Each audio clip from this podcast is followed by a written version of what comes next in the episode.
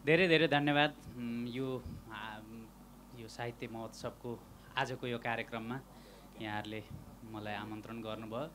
त्यसमा पनि आज सबभन्दा हामी सबैका आदरणीय दुईजना वरिष्ठ कलाकारज्यूहरू मदन कृष्ण श्रेष्ठ र हरिवंश आचार्य दुईजना यो सेसनमा आउँदै हुनुहुन्छ। म उहाँहरूलाई सेसनमा सहभागी हुनका लागि आमन्त्रण गर्दछु।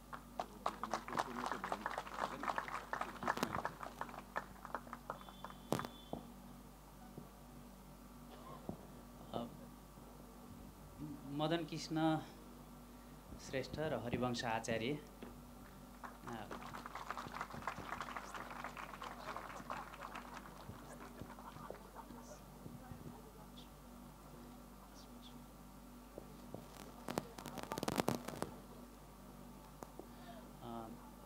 उहाँहरू दुईजना आफैमा एउटा नेपाली कला क्षेत्रको मात्र होइन सामाजिक क्षेत्रमा पनि एउटा बिम्ब जस्तो बन्नुभएको छ।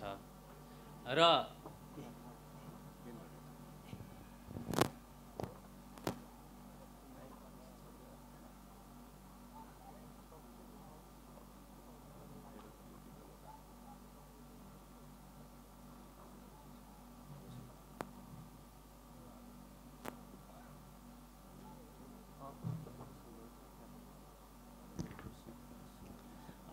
माफ गर्नु होला यहाँ बिचमा प्राविधिक समस्या पर्यो। अ, र आज दुईजना अत्यन्तै आदर गर्नु गरिएका हाम्रा कलाकारहरूसँग मैले यो अन्तर्क्रिया गर्ने मौका पाएँ। पहिली उहाँहरूसँग धेरै भूमिका नबाँधिकन सुरु गरौँ। यो सफल साझेदारीको पाठ भन्ने विषयमा हामी अन्तर्क्रिया गर्दैछौँ। दाईहरू दुवैजना सँगसँगै आउनुभयो कि एक्लै एक्लै आउनुभयो यसपालि? प्रायश यहाँहरूलाई यही नै सोध्छन्। त्रिहत्तरजना आएको। पाइलटहरू र एरोसेसहरू हुनुहुन्थ्यो। जम्मा गर्दा असीजना जति थियो होला।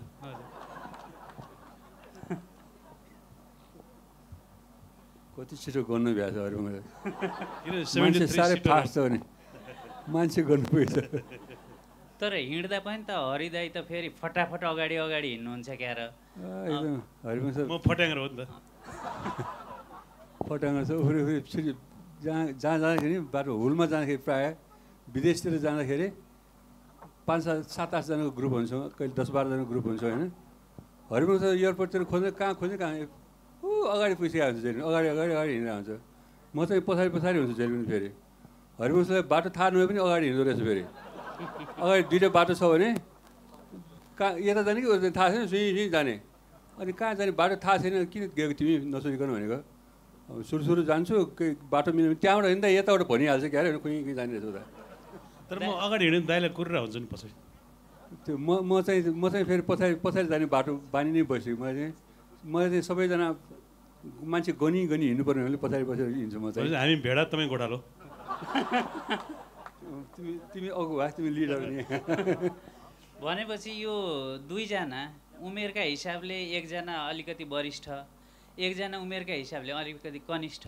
त्यति हुँदा हुँदै पनि कसरी यो साझेदारी चल्छ त? साझेदारी त उस्तै उस्तै मान्छे साझे साझेदारीको लामो एउटा टिकाउको एउटा कारण त्यही हुन्छ त्यही पनि होला जस्तो लाग्छ एउटा कारण चाहिँ। किनभने हरिवंश र म उमेरमा साढे सात वर्षको जेठो कान्छो छौँ हामी होइन? साढे सात वर्ष भनेको धेरै नै हुन्छ कम पनि होइन धेरै पनि होइन।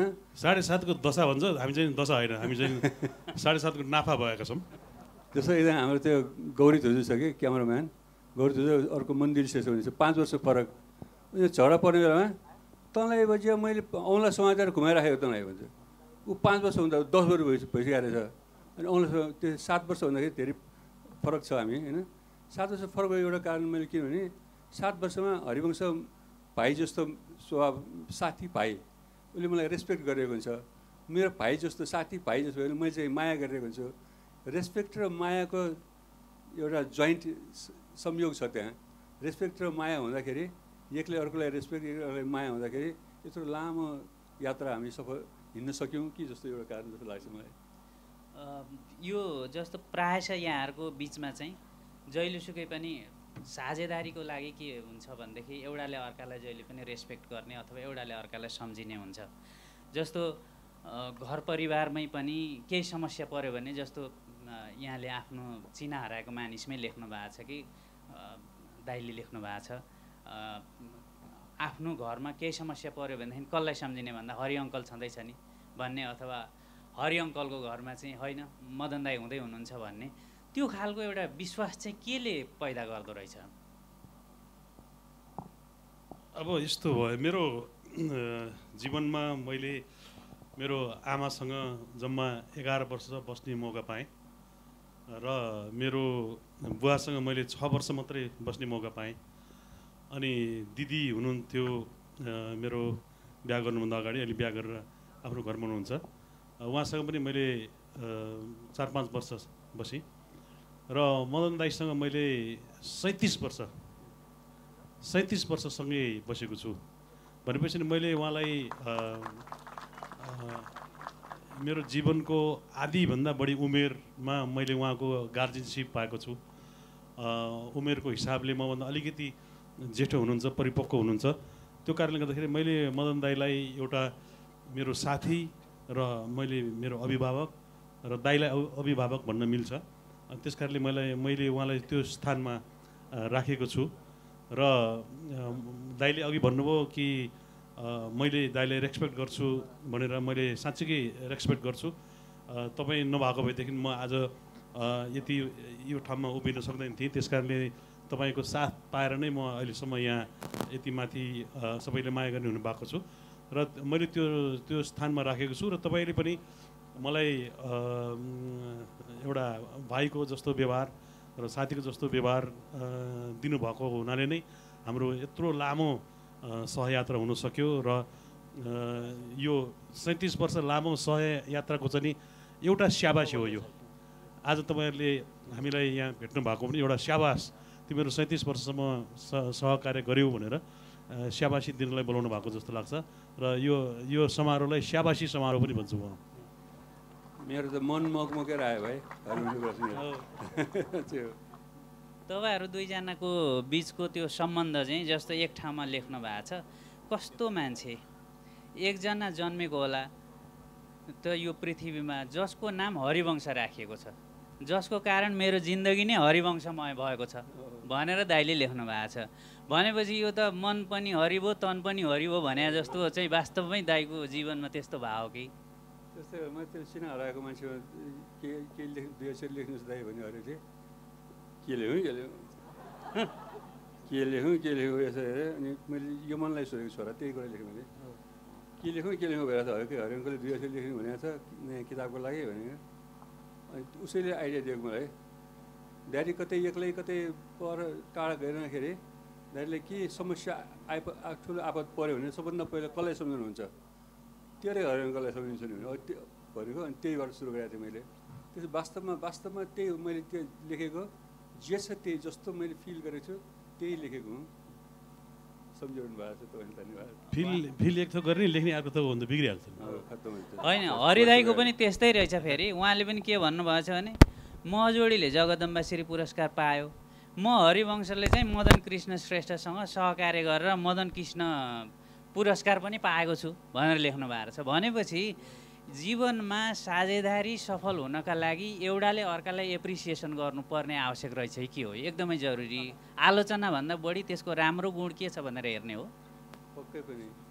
राम्रो नराम्रो पक्ष सबैको हुन्छ। कोही मान्छे हन्ड्रेड पर्सेन्ट राम्रो हुँदैनन् कोही मान्छे हन्ड्रेड पर्सेन्ट नराम्रो पनि हुँदैनन्। हरिवंश पनि राम्रो नराम्रो राम्रो पक्ष पनि छ नराम्रो पक्ष पनि छ। मेरो पनि मेरो पनि नराम्रो पक्ष राम्रो पक्ष सबै सबै छ। नराम्रो पक्षलाई नराम्रो पक्षबाट मेरो के मिस्टेक रहेछ भने सिक्छु। राम्रो पक्षबाट राम्रो भइहाल्यो। राम्रो राम्रो कुरा गऱ्यो सजि काम गर्न सजिलो हुँदो रहेछ यसरी। होइन?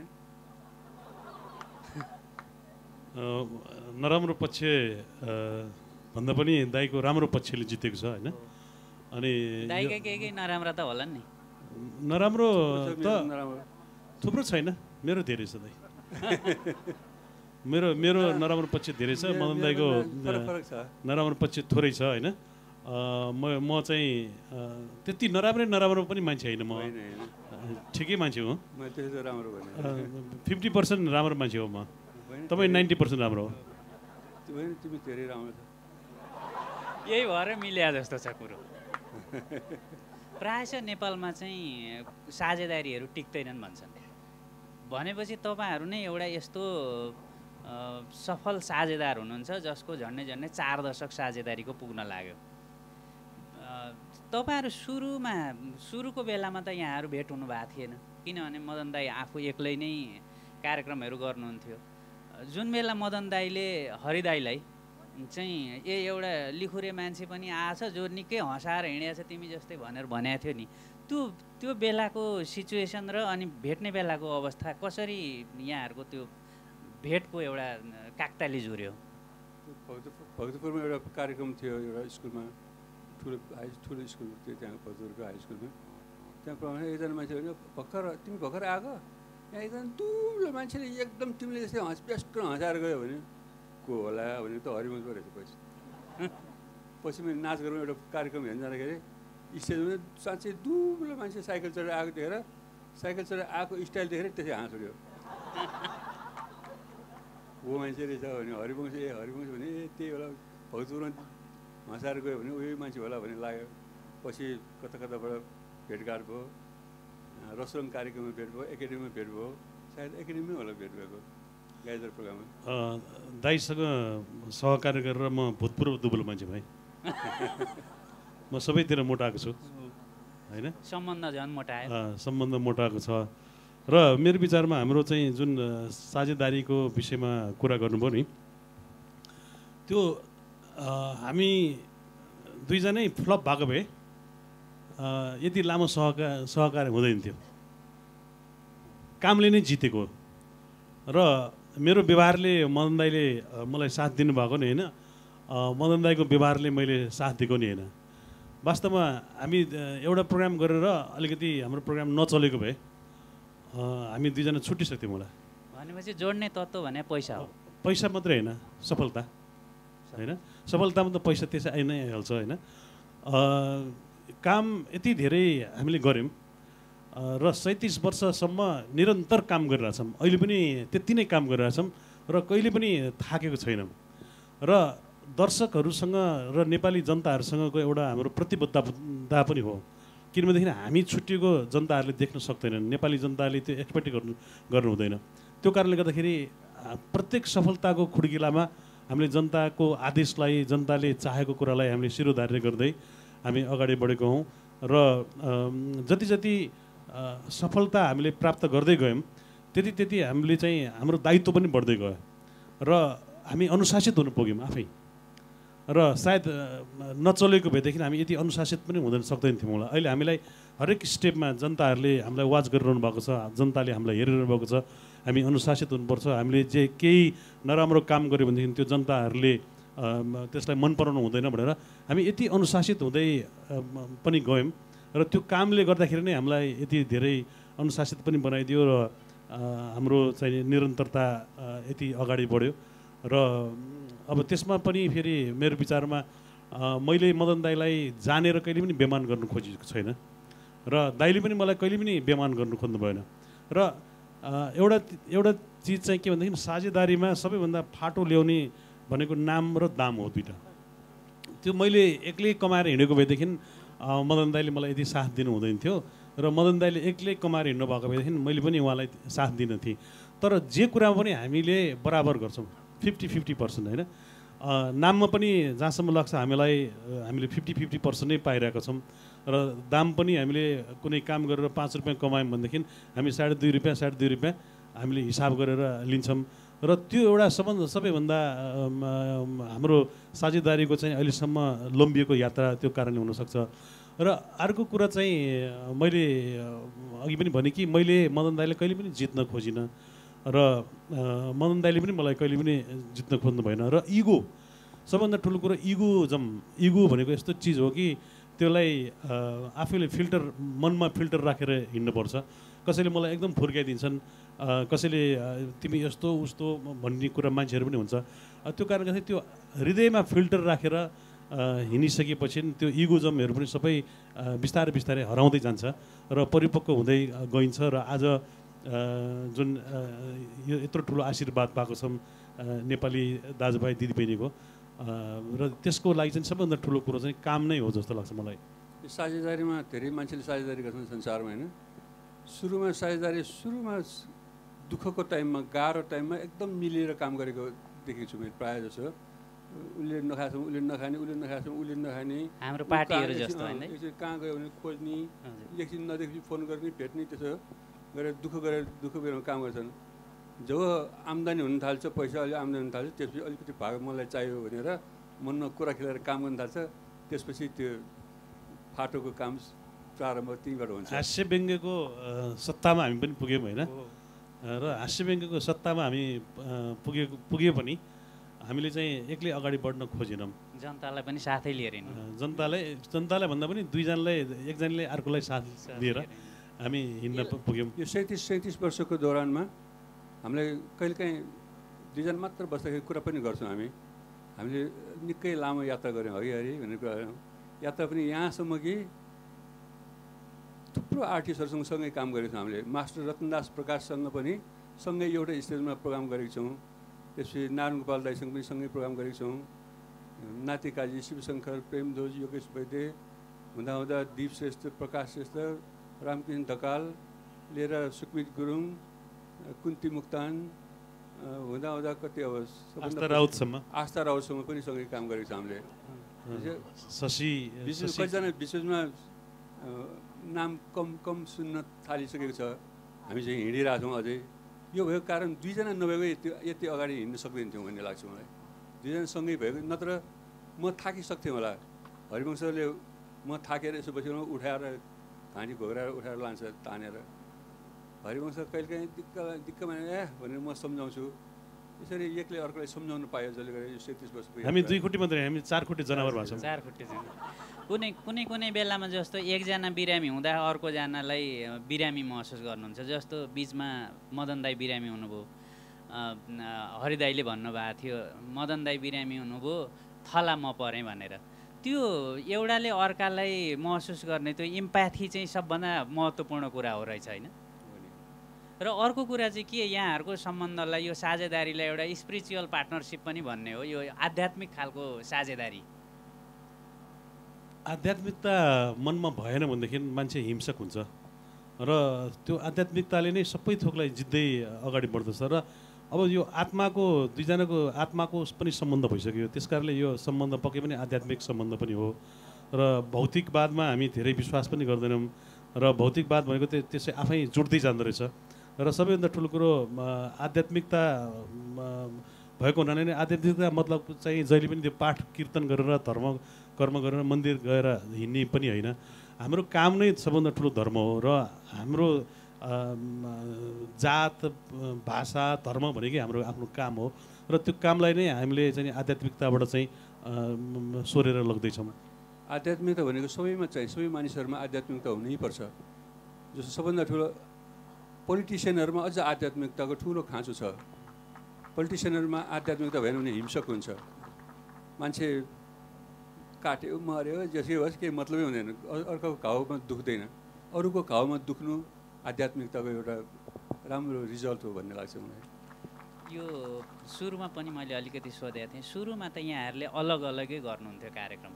तर जुन दिन यहाँहरू एउटा कार्यक्रम गर्नु थियो गाई जात्रै कार्यक्रम गर्ने बेलामा त्यो बेलामा चाहिँ समय नभएर जुन बेला राजा पनि आउने कार्यक्रम समय नभएपछि यहाँहरूलाई एकै ठाउँमा बनाउनु पर्छ भनेर सँगै एउटा कार्यक्रम बनाउनु भयो त्यही कार्यक्रमले हो यहाँहरूलाई सँगै हिँड्नलाई प्रेरित गरेको। त्यस त्यसको सफलताले पनि हो। त्यसै त्यो त्यो सिक्वेन्स चाहिँ त्यही हो। मेन पहिला हामी छुट्टी छुट्टी गर्थ्यौँ। गाईदार पनि छुट्टी छुट्टी गर्थ्यौँ। हरिवंशको कस्तो प्रोग्राम भयो भनेर हेर्थेँ म। हरिवंश पनि मेरो हेर्दो रहेछ प्रोग्राम। अनि सङ्गीत यो के राष्ट्र ब्याङ्कको सिल्भर जुब्ली प्रोग्राममा अडतिस सालमा सिल्भर जुब्लीमा किङ राजा रानी चाहिँ चिफ गेस्ट नब्बे मिनटभित्र प्रोग्राम सकाउनु पर्ने। नब्बे मिनटभित्र प्रोग्रामलाई राष्ट्र पनि थुप्रो प्रोग्राम भइरहेको थियो। नभ्याउनु भएकोले रुबी जोशी दाईले गायक रुबी जोशी दाईले चाहिँ तिम्रो दुईजनाको सँगै गर्ने कि एउटै सँगै गर न कम्बाइनली भन्यो। र कम्बाइनली प्रोग्राम गर्दाखेरि बैङ्केश्वर भन्ने प्रोग्राम बनायौँ बनायौँ। त्यो राम्रो भयो।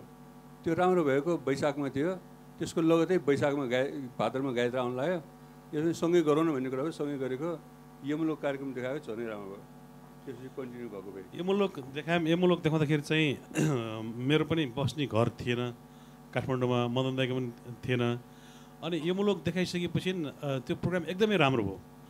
राम्रो भयो अनि त्यसपछि मदन दाईले पहिले पनि गीतको क्यासेटहरू निकाल्नु भएको रहेछ म मसँग चाहिँ त्यो अनुभव थिएन। अनि दाईले के भन्नुभयो भने यो प्रोग्रामलाई भरौँ रेकर्ड गरौँ र यसलाई चाहिँ पछि क्यासेट बनाएर बेचे हुन्छ भन्नुभयो है। अनि त्यसपछि अनि हामीले दुईजनाले त्यो यमलोक भन्ने क्यासेट रेकर्ड गऱ्यौँ। त्यो प्रोग्राम त्यो बेलाको लागि हाम्रो लागि पनि र नेपाली जनताहरूले पनि त्यसलाई धेरै रुचाउनु भएको प्रोग्राम हो। र अब तिस मिनटको मात्रै थियो त्यो यमलोक भन्ने। तिस मिनटमा एउटा क्यासेट अट गरिन्छ। एउटा क्यासेट बनाउनलाई साठी मिनट चाहिने रहेछ। अब एउटा प्रोग्राम पुगेन अर्को पनि एउटा प्रोग्राम बनाउँ भनेर अनि त्यसपछि प्यारालाइसिस भन्ने प्रोग्राम बनायौँ हामीले। हामी हामीसँग साठी मिनटको प्रोग्राम भयो र त्यो साठी मिनटको प्रोग्रामलाई हामीले रेकर्ड गरेर सि क्यासेट बनाएर हामीले बेच्न थाल्यौँ। बजारमा बेच्न थाल्यौँ। र बजारमा बेच्दाखेरि मदन दाई र म टेम्पोमा क्यासेट राखेर लिएर जान्थ्यौँ। टेम्पोमा कालो टेम्पो थियो बजाजको। अनि त्यसमा चाहिँ हामी क्यासेट लगेर लिएर जान्थ्यौँ र पसल पसलमा गएर हाम्रो एउटा क्यासेट बेचिदिनुहोस् न भनेर हामीले दिन्थ्यौँ। क्यासेट बेच्दाखेरि तपाईँहरूसँग यो होइन लोकगीत छैन भनेर मा माग्नुहुन्थ्यो। त्यो क्यासेट पसलेलाई पनि विश्वास थिएन कि व्यङ्ग्यको पनि क्यासेट बिग्छ भनेर। अनि हामीले लोक हामी लोकगीत गाउने मान्छे होइन हामी त यस्तो गर्ने मान्छे हो भनेर ल चार पिस छोडेर जान्न भनेर चार चार पिस आठ आठ पिस चाहिँ हामीले पसल पसलमा न्यु रोडमा यो मेन मेन सडकहरूमा बाँड्दै हिँड्यौँ। बाँड्दै हिँडिसकेपछि भोलिपल्ट जाँदाखेरि त चार पिस किन्ने मान्छेले दस पिस किन् लिन थाल्नुभयो। अनि त्यसपछि त्यो यस यस्तै स्पिकरमा राखेर क्यासेट पसल बाहिर चाहिँ त्यो क्यासेट बस्थ्यो र मान्छेहरू यति धेरै जम्मा भएर झुप्पा झुप्पा मान्छे भएर त्यो क्यासेट सुन्नुहुन्थ्यो। त्यो क्यासेट सुनिसकेपछि त्यो पछि एकजना कमलेश अग्रवाल भन्ने साथी हामीले भेटायौँ र हामीसँग त्यति धेरै इन्भेस्ट गर्ने पैसा पनि थिएन। र कमलेश अग्रवालजीले चाहिँ सिङ्गापुरबाट ब्ल्यान्ड क्यासेट मगाएर बिक्री नभएर उहाँको क्यासेट ढुसी परेर घरमा स्टोर बनाएर राख्नु भएको रहेछ अनि हामीले उहाँलाई भेट्दाखेरि देउता भेटे जस्तो भयो। उहाँले पनि हामीलाई देउतै जस्तो भन्ठान्नु भएछ कि हामीले त्यो सबै क्यासेट उठायौँ र रातभरि मदन दाई र म बसेर त्यो क्यासेट आफै रेकर्ड गर्थ्यौँ अनि त्यसपछि प्याक पनि गर्थ्यौँ। त्यसपछि टेम्पोमा राखेर त्यो बजारमा हामीले त्यो क्यासेट फैलाउँथ्यौँ। अनि फैलाइसकेपछि चाहिँ अब यो क्यासेट त ब्यान्ड हुन्छ भन्ने भयो। यो त्यो बेलाको पञ्चायत सरकार थियो अनि यो क्या सरकारले चाहिँ यो क्यासेट ब्यान्ड गरिदिन्छ भनेपछि त्यो क्यासेटको झन् डिमान्ड यति धेरै बढ्न थाल्यो कि नेपालीहरू संसारमा बस्ने नेपालीहरू जहाँ बसे पनि अनि त्यो क्यासेट एउटा उपहार जान्थ्यो। अनि रसियामा हामी जाँदाखेरि एकजना गेवाली भन्ने एमएस साहब हुनुहुन्थ्यो। कुमार गेवालीजी कुमार गेवालीजी है। उहाँले चाहिँ के भन्नुभयो भनेदेखि तपाईँहरूको क्यासेट त गुन्द्रुक मस्यौरा भटमास र तपाईँहरूको क्यासेट चाहिँ नेपालबाट उपहार ल्याइन्छ भन्ने कुरा भयो है। हाम्रो क्यासेटलाई चाहिँ गुन्द्रुक मस्यौरासँग दाँजेको असाध्यै रमाइलो लाग्यो। किनभने गुन्द्रुक मस्यौरा भनेको हाम्रो आफ्नो मौलिक खानेकुरा हो होइन। त्यो मौलिक खानेकुराभित्र हाम्रो क्यासेट पनि पर्न थाल्यो। र त्यो बेलामा एउटा क्यासेटमा हामीले नौ रुपियाँ जति रोयल्टी पाउँथ्यौँ। र एक लाख पचास हजार पिस क्यासेट बेच्यौँ हामीले। एक लाख पचास हजार पिस क्यासेट बेच्दाखेरि अनि यसबाट आम्दानी पनि हुन थाल्यो। आम्दानी हुन थालिसकेपछि मैले जमिन किनेँ मन्दाले जमिन किन्नुभयो अनि त्यसपछि मैले घर बनाएँ एक तला चाइनिज इँटाको घर बनाउँदाखेरि त्यो बेला एकदम ठुलो इज्जत हुन्थ्यो। अनि चाइनिज इँटा लिएर आएर घर बनाएँ त्यसपछि फेरि अर्को तल्ला थपेँ फेरि अर्को तल्ला थपेँ त्यसपछि फेरि सँगै फेरि अर्को एउटा घर बनाएँ। त्यो बेलामा चाहिँ म इन्जिनियर मेरो घरको इन्जिनियर मै थिएँ। पाँच हजार रुपियाँ जम्मा भयो कि डन्डी किनेर ल्याइहाल्ने। अनि त्यो बेला उद्देश्य के थियो भनेदेखि एक तल्ला अ, मा आफू बस्न पायो भने अर्को तल्लामा बालमा राख्न पाइयो भने जीवन अलिकति सजिलोसँग चल्छ होला जस्तो लाग्थ्यो। र दुईवटा घर भयो मेरो। र चाइनिज इँटाको घर हेर्- हेर्दाखेरि त्यो मैले क्यासेट चाङ लगाएर राखेर म क्यासेटमाथि ढलान गरेर सुतेको जस्तो लाग्थ्यो मलाई। र त्यसपछि आम्दानी पनि हुन थाल्यो।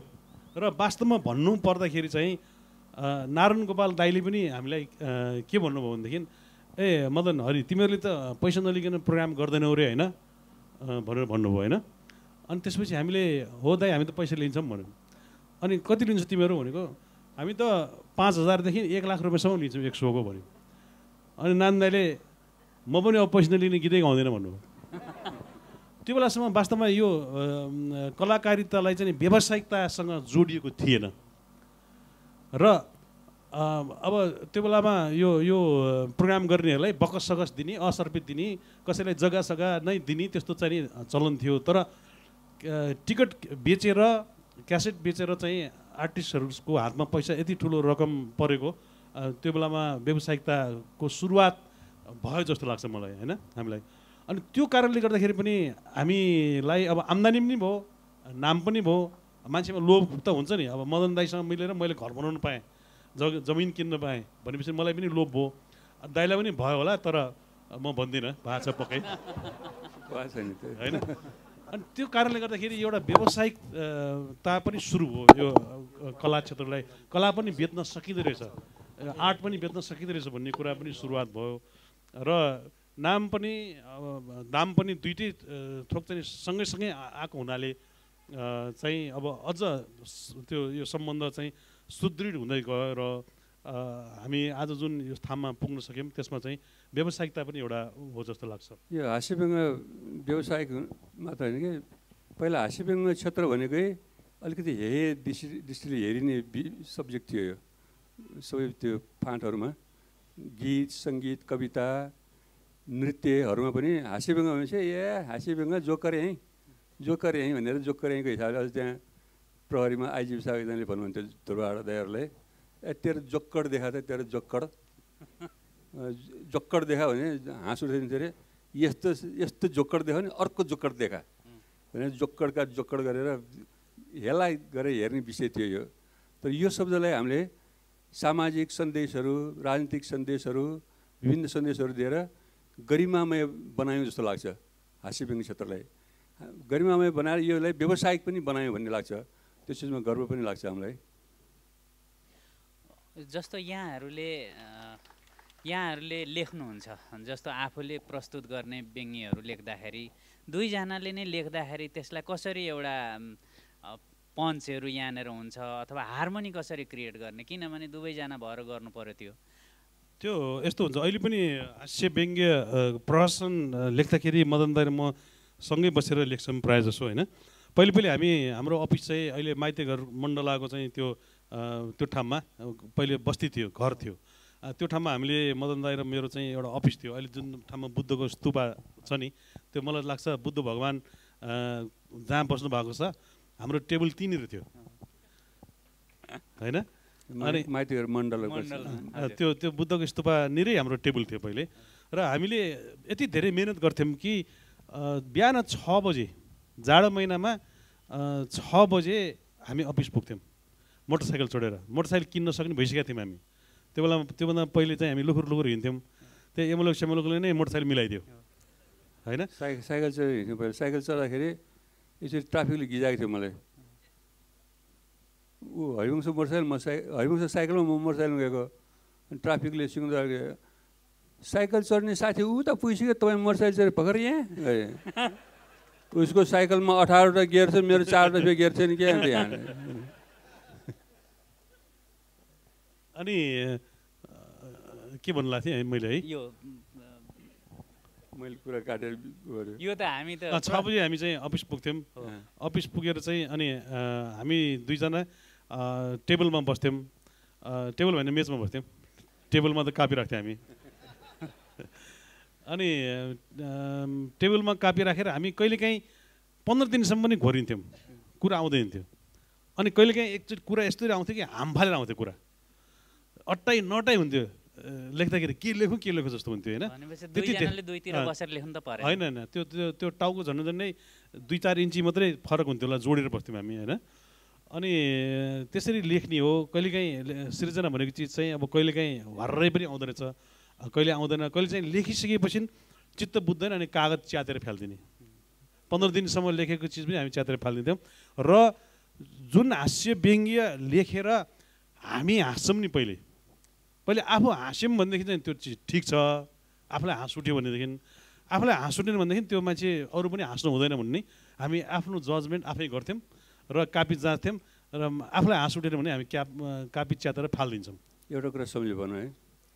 त्यो स्क्रिप्ट लेख्नुलाई मन कमजोर पनि भइरहेको हुन्छ क्या। कस्तो हुनु के हुनु पिर लागेर नै न मन नपराउने कि पहिलाको कमिकभन्दा हुने कमजोर हुने हो कि जस्तो लाग्छ। यसरी हरिवंश घटिकुलमा बस्थ्यो। हरिवंशमा सँगै बसेर कमिक लेखिरहेको थियौँ। अनि लेखिरहेकोमा अनि हरिवंशको मिसेस र राजाराम त्यहाँ नजिकै देउता आउने ठाउँ थियो देउता मान्छे थियो।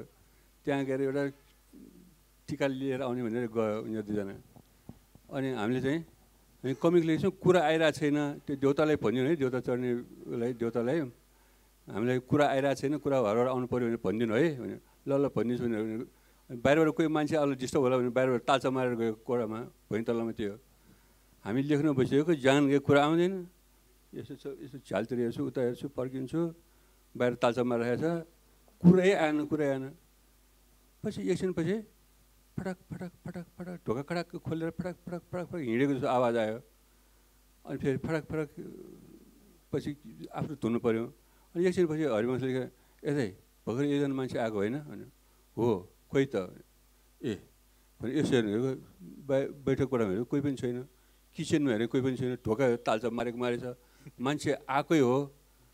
सुनेकै हो। सुनेकै हो। सुनेको मात्र होइन मैले त त्यो ढोका क्रस फटाक्कै हिँडेको छु त देखेको मान्छे छैन अनि ल देउता आयो है देउता आयो भगवान् धुपसुप बाल्यो हामीले त धुप बालेको धुप बालेपछि त यस्तरी कुरा आयो लेखेर लेख्नै नभ्याएको वार वार कुरा यति ले- लेख्नलाई स्पिड पुगेको छैन मभन्दा हरिवंश छिटो लेख्छ हरिवंशले लेखेर पनि नभ्याएको कुरा त्यस्तरी कुरा वार वार आयो अनि कुरा आउँदा आउँदा हरिवंशले के भने यतै यो देउता आएको कुरा त्यो मिरालाई नभन्नु है भने फेरि एक्लै हामी पनि बाहिर बाहिर हुन्छौँ एक्लै केटी मान्छे डराउँछ भने नहुनु नहुनु भने भने। अनि पछि एकछिनपछि उनीहरू आयो ताल्चो बाहिरबाट ताल्चो खोलेर भित्र आयो। भित्र आएपछि के भयो? कुरा कुरा आयो? आयो आयो कुरा आयो भनेर चुप लगाएर बस्यौँ। अनि राजालाई बिस्तारै एउटा कुरा गजब भयो नि मुला के हो भने देउता आयो यहाँ। ऊ देउता आएपछि धुप बाल्यो बालेर कुरा त वार वार आयो भने राजारामले ए मुला म आएको नि ऊ आएको रहेछ।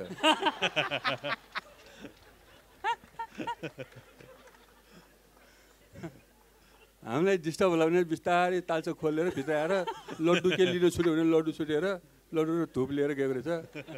अनि डिस्टर्ब बाहिरबाट फेरि तालचा मारेर गएको रहेछ। हामी त जस्तो तालचा उस्तो रहेछ। देउतै आएको हो भने त साइकोलोजीले पनि त्यस्तो काम गर्दैछ होइन त। हरिदाईले किताब लेख्नुभयो चिना हराएको मान्छे भनेर। अब दाईको पनि एउटा किताब आउँदैछ क्यार होइन? जसको चाहिँ अब नामै हराएको किताब जस्तो अहिलेसम्म नाम हाल राख्नु भएको छैन क्यार। कहिलेकाहीँ यस्तो हुँदैन जस्तो दाईले किताब लेखिहाल्नुभयो उछिनिहाल्नुभयो दाईका पनि कतिवटा कथा त्यसमा आयो होला। हरिवंशले छिटछिट लेखेर पनि हैरान दुखिदियो मलाई। मैले पनि लेखिराखेँ लेखिसकेको छु मैले। एक लाख एक लाख एघार हजार चान्चुन शब्दहरू भइसकेको रहेछ होइन। हिजो हाम्रो त्यसमा चालिस हजार शब्द मलाई बेच्नुहोस्। डाक्टर रविन्द्र समीरले हिजो यहाँ देखाउनु भयो त्यो चिरहरन त एक लाख दस हजारको रे यत्रो ढड्डा हुँदो रहेछ।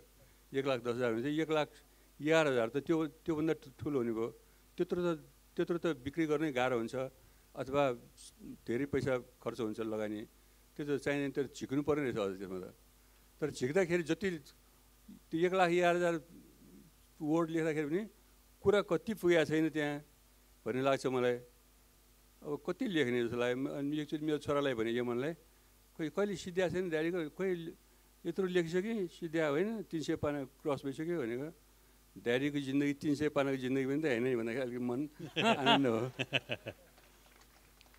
अब त्यसमा मैले लेखेमा घटाउनुपर्छ अब घटाउनुको लागि अब थपगढ गराउनलाई हामीले मैले फाइन प्रिन्टमा दिइसकेको छु। थपगढ त्यो थपगढ गर्ने काम हुँदैछ अहिले। चाँडै निस्किन्छ होला। चाँडै निस्किन्छ होला कहिले निस्किन्छ कहिले निस्किन्छ मलाई फेरि त्यो पनि भयो। प्रायोरिटी अनुसार काम गरिन्छ। अहिले मलाई मेरो अटोबायोग्राफी सटोबायोग्राफी मलाई केही त्यसमा ध्यान छैन। मेरो प्रायोरिटी त्यसमा छैन अहिले। मेरो प्रायोरिटी मेरै घरमा परिरहेको छ। मेरो मिसेसलाई सन्चो नभएको कारणले गरेर ध्यान उता छ। त्यो अटोबायोग्राफी भन्दा हजार गुणा ठुलो छ मलाई मेरो श्रीमतीको स्वास्थ्य। त्यस कारण गरेर त्यति ध्यान पनि गइरहेको छैन। त्यही पनि फुर्सदमा लेखिराखेको त्यसै अलिअलि गरेर लेखेको हुँ तर अब चाँडै निस्किन्छ।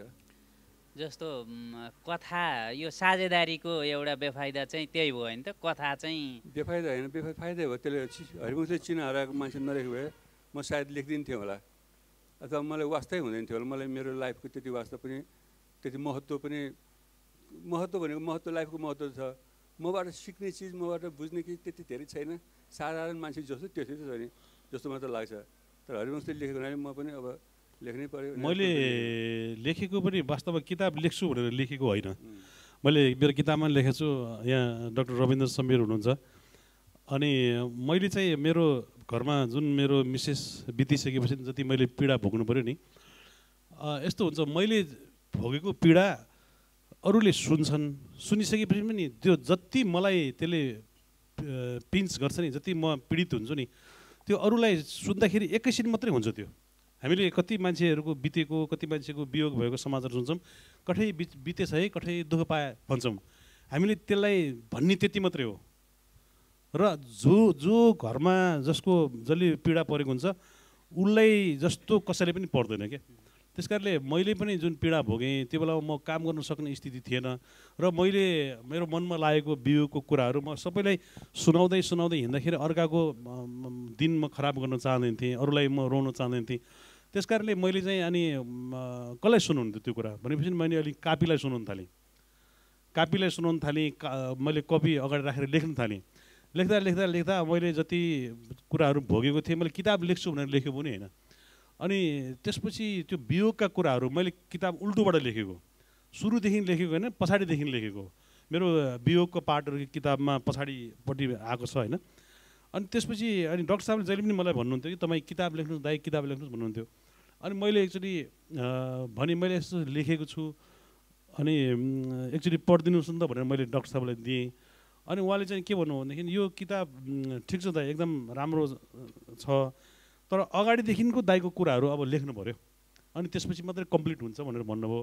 र अनि त्यसपछि अलिकति पीडा पनि कम हुन पनि थालेको थियो छ सात महिना पछि त्यसपछि मैले अनि सुरुदेखिको मैले भोगेका कुराहरू र म मेरो बाल्य अवस्थादेखिको कुराहरू मैले सबै नोट गर्दै थालेँ। बिस्तारै बिस्तारै पोइन्ट गर्दै गर्दै गर्दै लिएर आइसकेपछि अनि मैले लेख्न थालेँ। लेखिसकेपछि मैले डाक्टर साहबलाई दिन्थेँ अनि उहाँले चाहिँ ल यो ठिक छ दाइ अब अब किताब कम्प्लिट भयो। यसमा यो टपिक्समा अझै अलिकति बढाउनुहोस् यसमा अलिकति घटाउनुहोस् भन्नुभयो। अनि उहाँले चाहिँ अब अमर भाइसँग मलाई भेटाइदिनु भयो अमर नेउपाने जो मदन पुरस्कार पाउनुभएको छ।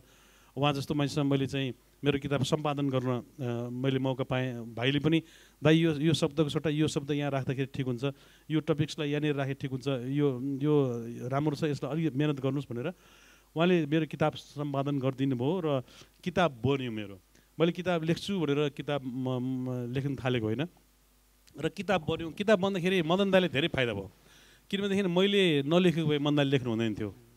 त्यो मलाई भन्दा धेरै मदन दाईलाई फाइदा भएको छ र र अर्को कुरो चाहिँ फेरि के भनेदेखि यो किताब पनि एउटा नसा जस्तो हुँदो रहेछ। जस्तो म हामीले मदन दाई मैले पन्ध्र गते लाल पूर्जा चिरञ्जीवी मदन बहादुर हरिबहादुर आमा भने यति धेरै टेलिफिल्महरू बनाएको छौँ हाम्रो यति धेरै हास्यव्यङ्गहरू छन्। र संसारमा जुन ठाउँमा गयो भने पनि अ, दाईहरूको लाल पूर्जा यस्तो थियो तपाईँहरूको म, वनपाले यस्तो थियो तपाईँको पन्ध्र गते यस्तो थियो भनेर जुन फिल्मको वर्णन गरिन्छ नि त्यसमा अहिले चिना हराएको मान्छे निकालिसकेपछि जुन ठाउँमा गए पनि तपाईँको चिना हराएको मान्छे मैले पढेँ भनेर भन्नुहुन्छ भनेपछि यो एउटा सशक्त माध्यम रहेछ किताब भनेको पनि किताब पनि किताबको पाठक पनि यति धेरै हुनुहुँदो रहेछ जुन हामीले लाल पूर्जा देखाएको पन्ध्र गति देखाएको फिडब्याक भन्दा पनि अझ राम्रो फिडब्याकहरू मैले यसबाट पाइरहेको छु होइन? अनि त्यो कारणले गर्दाखेरि फेरि अब अर्को किताब लेखौँ लेखौँ जस्तो अनि मान्छेले सोध्नुहुन्छ फेरि तपाईँहरूको किताब कहिले कहिले निस्किन्छ अब अर्को? भनेर सोध्न थाल्नु भएको छ। र यो एउटा सशक्त माध्यम रहेछ हुन त हामीले पहिलेदेखि नै पन्ध्र गति पनि हामीले आफैले लेख्या हो नि लाल पूर्जा पनि हामीले आफैले लेखेको चिरञ्जीवी पनि हामीले आफैले लेखेको यमलोक पनि हामीले आफैले लेखेको सबै जति हामीले प्रस्तुत गर्छौँ त्यो सबै हामीले लेखेको पहिले। त्यो पहिले किताब छापेको भएदेखि साहित्यकार भइने रहेछ।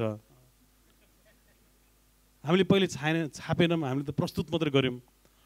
र प्रस्तुत मात्रै गरेको हुनाले साहित्यकार हुन पाइँदो रहेछ। अब एउटा म- किताब म साहित्यकारमा अझै अझै गुन गुनिरहेको छैन। दाई चाहिँ हुनेवाला साहित्यकार हो। दाई त फेरि गीतकार पनि हो नि फेरि। गीतकार हो। गीत त गीत त लेखाएको छु पहिल्यै। गीतको हिसाबले साहित्यकार हो। अनि- चाहिँ साहित्यकार जस्तो यहाँ आज यहाँ आएर रमाइलो लागिरहेको छ हामीलाई। न त जहिले पनि कलाकार प्रवि- प्राविधिकहरू गायकहरूको ग्रुपमा मात्र बस्थ्यौँ हामी। आज यहाँ साहित्यकारहरू स्तम्भकारहरू पत्रकारहरूको बिचमा बस्नु पाएर छुट्टै रमाइलो लागिरहेछ एउटा। हामी एउटै हौँ भन्ने हामीले सन्देश पनि दिन दिन पायौँ हामी बेला बेलामा कुरा पनि गर्छौँ। हामीले यत्रो कमिकहरू लेख्यौँ यत्रो टेलिफिल्महरू लेखिसक्यौँ। तैपनि साहित्यकारहरूले हामीलाई अलिकति साहित्यकारको रूपमा गन्दैन। यिनी- यिनीहरू यिनीहरू यो कलाकार यिनीहरू। हामी पनि उहाँहरूलाई कलाकार नगर्ने भन्ने कुरा भएको थियो एकचोटि। अब दाईहरूको सफल साझेदारीका प्रश्नहरू यति धेरै छन् होइन। दाईहरूलाई जति सोधे पनि पुग्दैन होइन। धेरै प्रश्नहरू छन्।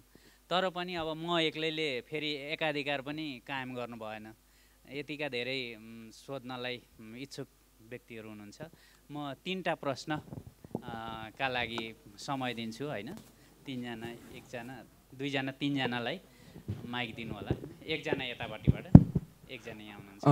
हेलो नमस्कार। मेरो नाम चाहिँ मिलन पौडेल। अघि भर्खरै यहाँनिर पनि कुराकानी आयो व्यावसायिकताको बारेमा कलाकारितामा व्यावसायिकताको बारेमा। र मलाई चाहिँ के कुराले ठ्याक्क ट्रिगर गर्यो भन्दा अलिकति फनी खालको सवाल पनि होला माइन्ड नगरिदिनु होला है। हजुरहरूको भर्खरै एउटा विज्ञापन चाहिँ आएको थियो एउटा पानी ट्याङ्कीको जसमा चाहिँ आठ दस तल माथिबाट पानी ट्याङ्की खस्छ र यो चाहिँ फुट्दैन भनेर देखाइन्छ होइन। मेरो एकदम उच्छृङ्खल मनमा आएको सवाल चाहिँ त्यो के त्यो ट्याङ्की साँच्चैको फुट्दैन?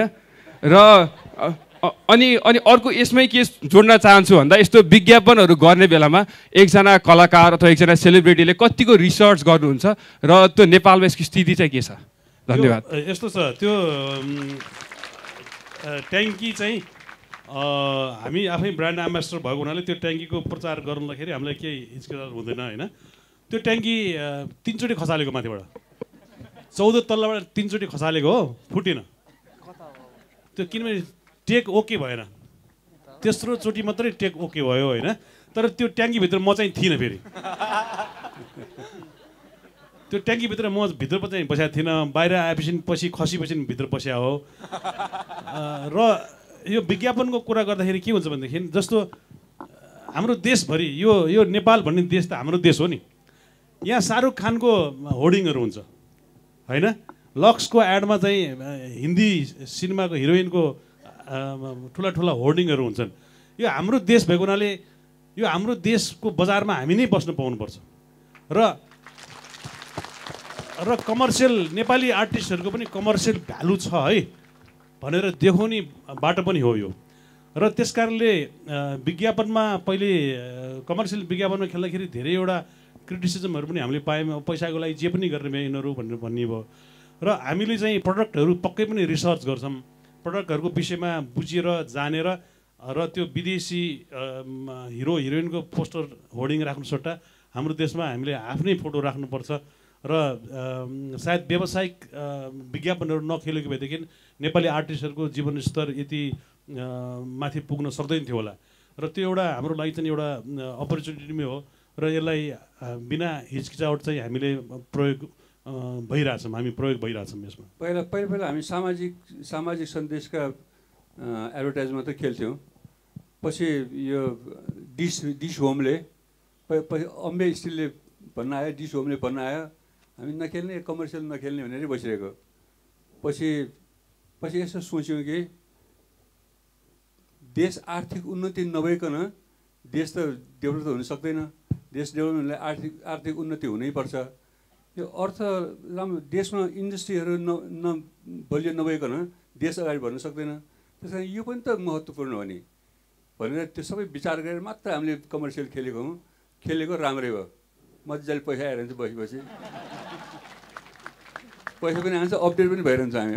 मलाई एक्चुली त्यहाँ नेपालगञ्ज जाँदाखेरि हामी एउटा भित्र कोर एरियाभित्र गयौँ। जुन ठाउँमा गाउँमा हाम्रो नेपालको टेलिभिजनहरू धेरै कमै पुग्छन् र त्यहाँको भाषा पनि अलिकति अर्कै भाषा भएको हुनाले हामीलाई चिन्न मान्छेले धेरैले सबैले चिन्न हुँदो रहेछ। अनि एउटा बच्चाले मलाई देखाएर भन्नुभयो डन्डीको मान्छे आयो अरे। भनेपछि एड खेल्दाखेरि पनि कहिले काहीँ फाइदै हुँदो रहेछ। डन्डी कमसेकम नाम भए पनि डन्डीको मान्छे भनेर त चिन्नु भयो हामीले कमर्सियल एड थियौँ। कमर्सियलको एडको नाउँ सबभन्दा पहिला खेलेको होमको हो। त्यो दिसोमा हरिवंश कहिले फुटबल खेलाडी भएर आउने कहिले केटी भएर आउने दुले भएर कहिले के आउने होइन? त्यो एड आइरहँदाखेरि ठुलो टेलिफिल्म खेलेको जस्तो भइरहेको थियो। दिनका दिन होइन छिनका छिन अझ। अर्को मित्रले आफ्नो परिचय पनि नमस्ते मेरो नाम विकास पहाडी। मेरो प्रश्न चाहिँ तपाईँहरूलाई हुन त हाँस्य व्यङ्ग्य गरेर देशलाई धेरै सेवा गरिसक्नुभयो तपाईँहरूले। देशको चाहिँ राजनीतिक भद्रगोल देख्दा कतै राजनीति गरेर देशलाई सेवा गर्नु गर्नु जस्तो लाग्छ कि लाग्दैन तपाईँहरूलाई? किनभने तपाईँहरू दुइटोको यति प्रख्याति छ यति पपुलर हुन्छ तपाईँहरू कतै राजनीति गरेर मैले प्रख्याति लिएर देशलाई चाहिँ अहिले सम्मेल्न सकिन्छु जस्तो लाग्छ कि लाग्दैन राजनीति गर्नुहुन्थ्यो होइन तर राजनीति गर्दाखेरि के भनेदेखि जनताले डाइरेक्ट हामीलाई चाहेर हामीलाई चुन्न सक्नु हुँदैन किनकि हामीसँग प्रत्यक्ष कार्यकारी र प्रधानमन्त्री चुन्ने अधिकार जनतालाई छैन र हामी पनि अब सभासदसम्म हुन सक्छौँ एकचोटि त चुनाव जितिन्छ अर्कोचोटि भन्न सकिँदैन होइन? अब अर्कोचोटि काम गर्न ढङ्ग पाएन भनेदेखि भएन भनेदेखि जसरी अहिले तपाईँले हामीलाई राजनीतिमा गइदिए हुन्थ्यो भन्नुभएको छ भोलिपल्ट यसलाई घोक्रे ठ्याक लगाएर निकाल्न पर्छ भन्नुहुन्छ। त्यो जनमानसको स्थिति त्यो त्यतापट्टि जान्छ सेन्टिमेन्ट त्यतापट्टि जान्छ। त्यो कारणले गर्दाखेरि अहिले कुनै पनि मान्छे जस्तो हामीभन्दा धेरै सक्षम मान्छेहरू हुनुहुन्छ। हामीले मैले त वास्तवमा राजनीति भनेको जानेको छैन। अब राजनीति नजानेको मान्छे देशको प्रधानमन्त्री भएर त कसैलाई इन्दिक इङ्गित गरेर भनेको होइन होइन? तर राजनीति नजानेकै हो उहाँहरूले। राजनीति जानेको भएदेखि आज देशको स्थिति यो हुँदैन थियो नि। भनेपछि हामीले पनि पक्कै पनि राजनीति जानेको छैन तर राजनीति जान्ने मान्छेहरू धेरै मान्छे हुनु हुनुहुन्छ होला यहाँ जसले धेरै उहाँहरूसँग मैले देश चलाउन पाएँ भने यसरी चलाउँछु भन्ने आँट भएको मान्छे पनि हुनुहुन्छ होला त्यस्ता नेता पनि हुनुहुन्छ होला। तर त्यो मान्छेलाई अब फेरि छ सयजनाले छान्नु पऱ्यो नि। छ सयजनाले छान्नु पऱ्यो अनि प्रधानमन्त्री हुनुभयो भने पनि मलाई मन्त्री भएन भनेदेखि म तँलाई खुस्काइदिन्छु मलाई यो ठेका पाएर भनेदेखि म उ गरिदिन्छु भनेपछि त्यो राम्रो मान्छे त्यो ठाउँमा पुग्न सक्ने सम्भावना छँदै छैन। त्यस कारणले यो कुनै पोलिटिकल पार्टीको स्लोगानको प्रचार गरेको होइन मैले। र मेरो विचारमा पनि यो देशमा प्रत्यक्ष राष्ट्रपति पद्धति अथवा प्रधानमन्त्री पद्धति राख्नुपर्छ। तर त्यो हुन दिँदैन। हाम्रो देशमा त्यो किन हुँदैन दिँदैन भनेदेखि त्यो भयो भनेदेखि छिमेकीहरूले हाम्रो देशमा चलखेल गर्न पाउँदैन नि। छिमेकीले भनेको मान्छे त चुनाव जित्दैन। अब अर्कै मान्छेले चुनाव जित्यो भनेदेखि त छिमेकीले हामीलाई टेर्दैन भनेर हामीलाई सधैँ अस्थिर नै बनाएर राख्ने। हाम्रो नेपाल जहिले पनि यस्तै होस् र यस्तिकै यस्तै नेपाल यस्तै भद्रगोल भयो भनेदेखि हामीले नेपालमा खेल्न पाउँछौँ भनेर छिमेकीले पनि भनेका छन् र विदेश अरू धेरै परपरका देशहरूले पनि हाम्रो देशमा चलखेल गर्न थालिसक्नु भएको छ। त्यो कारणले गर्दाखेरि यो पद्धति पनि नेपालमा सितिमिति लागु हुँदैन र हामीभन्दा धेरै सक्षम सक्षम राजनीति गर्न सक्ने मान्छे देश हाँक्न सक्ने मान्छे पनि नेपालको चाहिँ सत्तामा पुग्न सक्ने सम्भावना एकदमै कम छ। अहिलेको सिचुएसन अनुसार कसैले काम गर्न खोजे पनि सक्दैन गर्न सक्दैन भन्ने लाग्छ मलाई। किनभने हामीले धेरै पोलिटिसियनहरूसँग व्यक्तिगत रूपमा भेटेर कुरा गरेका छौँ। सबैको कुरामा देशको लागि केही गर्नु पऱ्यो देश बिग्रिरहेको छ हामी केही गर्न सक्छौँ गर्नुपर्छ गरौँ गर्नु पऱ्यो भन्ने नै देखिन्छ सुनेको छु मैले। तर सिचुएसन कस्तो हो भने जसले काम गर्छ उसले जस पाउँछ भन्ने पिर सबैमा छ। काङ्ग्रेसले काम गर्नु खोज्यो भने एमाले गर्नु दिने एमाले गर्नु खोज्यो भने काङ्ग्रेसले गर्नु दिँदैन। अथवा उसले गर्यो भने माओवादीले गर्दैन माओवादीले गर्नु भने मधेस पार्टीले दिँदैन उसले गर्नु भने रापापाले दिँदैन। एउटाले गर्नु खोज्छ दसवटाले गर्नु दिँदैन। भनेपछि कहाँ गर्नु गर्नै सक्दैन कसैले पनि। सिचुएसन त्यस्तो छ अहिले। मैले आज कुलमान घिसिङजी पनि पाल्नुहुन्छ भनेर सुनेको थिएँ र उहाँको फ्लाइट चाहिँ अलिकति पछाडि रहेछ होइन। उहाँ पाल्नुभयो भनेदेखि एउटा उहाँको सम्मानको लागि मैले एउटा कविता लेखेको थिएँ। प्लिज दाइ सुनाउनु। है? यो चाहिँ हरिबहादुरले लेखेको कविता हो। सुनाउँछु त्यसो गरे कसो होला मेरो नाम हो हरि मेरो नाम हो हरि म त कहिले पनि गर्दिनँ मन परी कहिले काहीँ गरेछु भने पनि I am very very very sorry मेरो नाम हो हरि म त कहिले पनि गर्दिनँ मन परी कहिले काहीँ गरेँ भने पनि I am very very very sorry मेरो नाम हो हरि म बजारमा बेच्छु चिकन करी। मेरो नाम हो हरि म बजारमा बेच्छु चिकन करी। बुइगल छिँडीभरि पालेको छु मैले ब्रोइलर चरी। मेरो नाम हो हरि म बजारमा बेच्छु चिकन करी। बुइगल छिँडीभरि पालेको छु मैले ब्रोइलर चरी। ब्याङ्कमा पैसा राखेको छु राम्रै नाफा गरी तर बिजुलीको पैसा तिर्न गाह्रो लाग्छ। त्यसैले विद्युत प्राधिकरणको नाङ्गो तारमा हुक हाल्छु म। बिहान दिउँसो सधैँ राति बिरी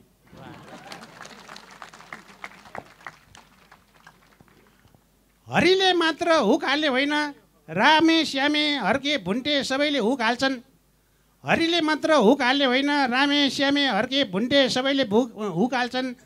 कसैले ब्रोइलर पाल्छन् कसैले भैँसीलाई कुँडो पकाउन हिटर बाल्छन्। खाना नुहाउन तताउँछौँ हिटरमा पानी जति करेन्ट चलाए पनि पैसा छैन जाने। हुक हाल्न गाह्रो छैन चाहिन्छ एउटा बाँस। हुक हाल्न गाह्रो छैन चाहिन्छ एउटा बाँस। बाँसमा आफ्नो तार टाँसी नाङ्गो तारमा टाँस। हुक हाल्न गाह्रो छैन चाहिन्छ एउटा बाँस। बाँसमा आफ्नो तार लगी नाङ्गो तारमा टाँस। हुक हाल्या तारबाट राम्रो बत्ती बल्छ। हुक हाल्या तारबाट राम्रो बत्ती बल्छ। मिटरबाट भन्दा यसले फुल भोल्टेज फाल्छ। के गर्न सक्छन् हामीलाई तागत कसको बाउको? के गर्न सक्छन् हामीलाई तागत कसको बाउको? न्यु खोजे गाउने उल्टी फुटाइदिन्छौँ टाउको। मेरो नाम हो हरि म त कहिले पनि गर्दिनँ मन परी। कहिले काहीँ गरेँ भने पनि I am very very very sorry hello hello. हामीले मात्रै हुक हाले होइन हुक हाल्छन् उद्योगपति। हामीले मात्रै हुक हाले होइन हुक हाल्छन् उद्योगपति। पाँच लाखको बत्ती बाल्छन् तिर्छन् बिस हजार जति। हामीले मात्र हुक हाले होइन। हुक हाल्छन् उद्योगपति पाँच लाखको बत्ती बाल्छन् तिर्छन् बिस हजार जति। सानो मन भएका ठुला ठुला साहु सानो मन भएका ठुला ठुला साहु बिजुलीमा हुक हाली खानासम्म खाऊ। हुक हाल्न गाह्रो छैन कर्मचारी चाहिन्छ। हुक हाल्न गाह्रो छैन कर्मचारी चाहिन्छ। विद्युत प्राधिकरणकै कर्मचारी भाडामा लिन पाइन्छ। हुक हाल्न गाह्रो छैन कर्मचारी चाहिन्छ। प्राधिकरणकै कर्मचारी भाडामा लिन पाइन्छ। कति महान कर्मचारी आमाको थुन चुस्ने कति महान कर्मचारी आमाको थुन चुस्ने प्राधिकरणलाई कङ्गाल बनाई साहु महाजन पोस्ने। कारवाही गर्छु भन्यो भने सङ्गठनै आउँछन्। कारवाही गर्छु भन्यो भने सङ्गठनै आउँछन्। हाम्रा महान नेताजीको आशीर्वाद पाउँछन्। उज्यालोको होइन यहाँ अँध्यारोको राजा जय काङ्ग्रेस जय माले जय माओवाद। मेरो नाम हरि म त कहिले पनि गर्दिनँ मन परी कहिले काहीँ गरिहाले पनि I am very very very very sorry हरिवंशले कविता लेखेर गएँ मैले पनि केही सुनाउनु सुनाउला भन्ने आशा गर्नुभयो होला होइन। मैले त केही लेखेर ल्याएको छैन। म पहिला पलेटी भन्ने कार्यक्रमको लागि पलेटी भन्ने शब्द राखेर एउटा गीत लेखेको थिएँ। त्यसको छोटो दुई अंश गाउँछु त्यति मात्र। खै तिमी कहाँनिर देख्दिनौ यहाँनिर आउ बस मुख यता पारेर। खै तिमी कहाँनिर देख्दिनौ यहाँनिर आउ बस मुख यता पारेर। हात अघि सारेर चकटी तानेर बस है पलेटी मारेर। बस है पलेटी मारेर। बस है पलेटी मारेर। आज म मुडमा छु गीत गाउने सुडमा छु सुन्नु गीत हात कानमा हालेर। म गाउँदै जान्छु सुन्दै जाऊ तिमी। मजाले पलेटी मारेर मजाले पलेटी मारेर। हे हात मुख जोड्न काम धेरै गरियो बाउला है माथि सारेर। बालक कालमा पुजे पनि पाइन्थ्यो रोइदिँदा खुट्टा बजारेर। हाँसीमा हाँसी खुसी भई खाइयो अर्का गु पानीमा गुन्द्रुक तारेर। जतिकै दुःख हुँदामा पनि खाइन कसैलाई मारेर संसारमा कैयौँ खुसी भई खान्छन् अर्कालाई मर्का पारेर। बरु मरिजाउँला तर खान्न कहिले कसैको आँसु झारेर कसैको आँसु झारेर।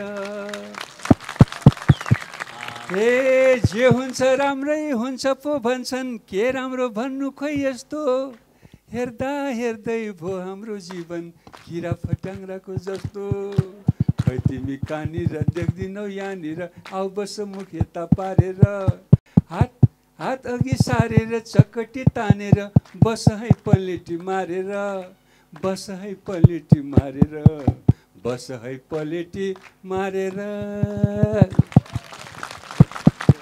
दुवैजना दाईहरूलाई धेरै धेरै धन्यवाद। अब दिनभरि पलेटी मारेरै बस्नु होला। हाम्रो अहिलेको कार्यक्रम चाहिँ यहीँ सकियो। उहाँहरू दुवैजना दाईहरूलाई मेरो हृदयदेखि नै धेरै धेरै धन्यवाद। दाईहरूको तर्फबाट यति राम्रो गुण भएको मान्छेलाई नामै गुणराज भन्ने मान्छेलाई पनि धेरै धेरै धन्यवाद। वास्तवमा म र गुण मिसियो नि दाई यहाँ। यत्रो ठुलो बौद्धिक समाज साहित्यकारहरूसँग आज होलसेलमा भेट्न पाइयो। छ्याप्पै। अनि फाइन प्रिन्टलाई धेरै धेरै धन्यवाद। धेरै धन्यवाद। नमस्कार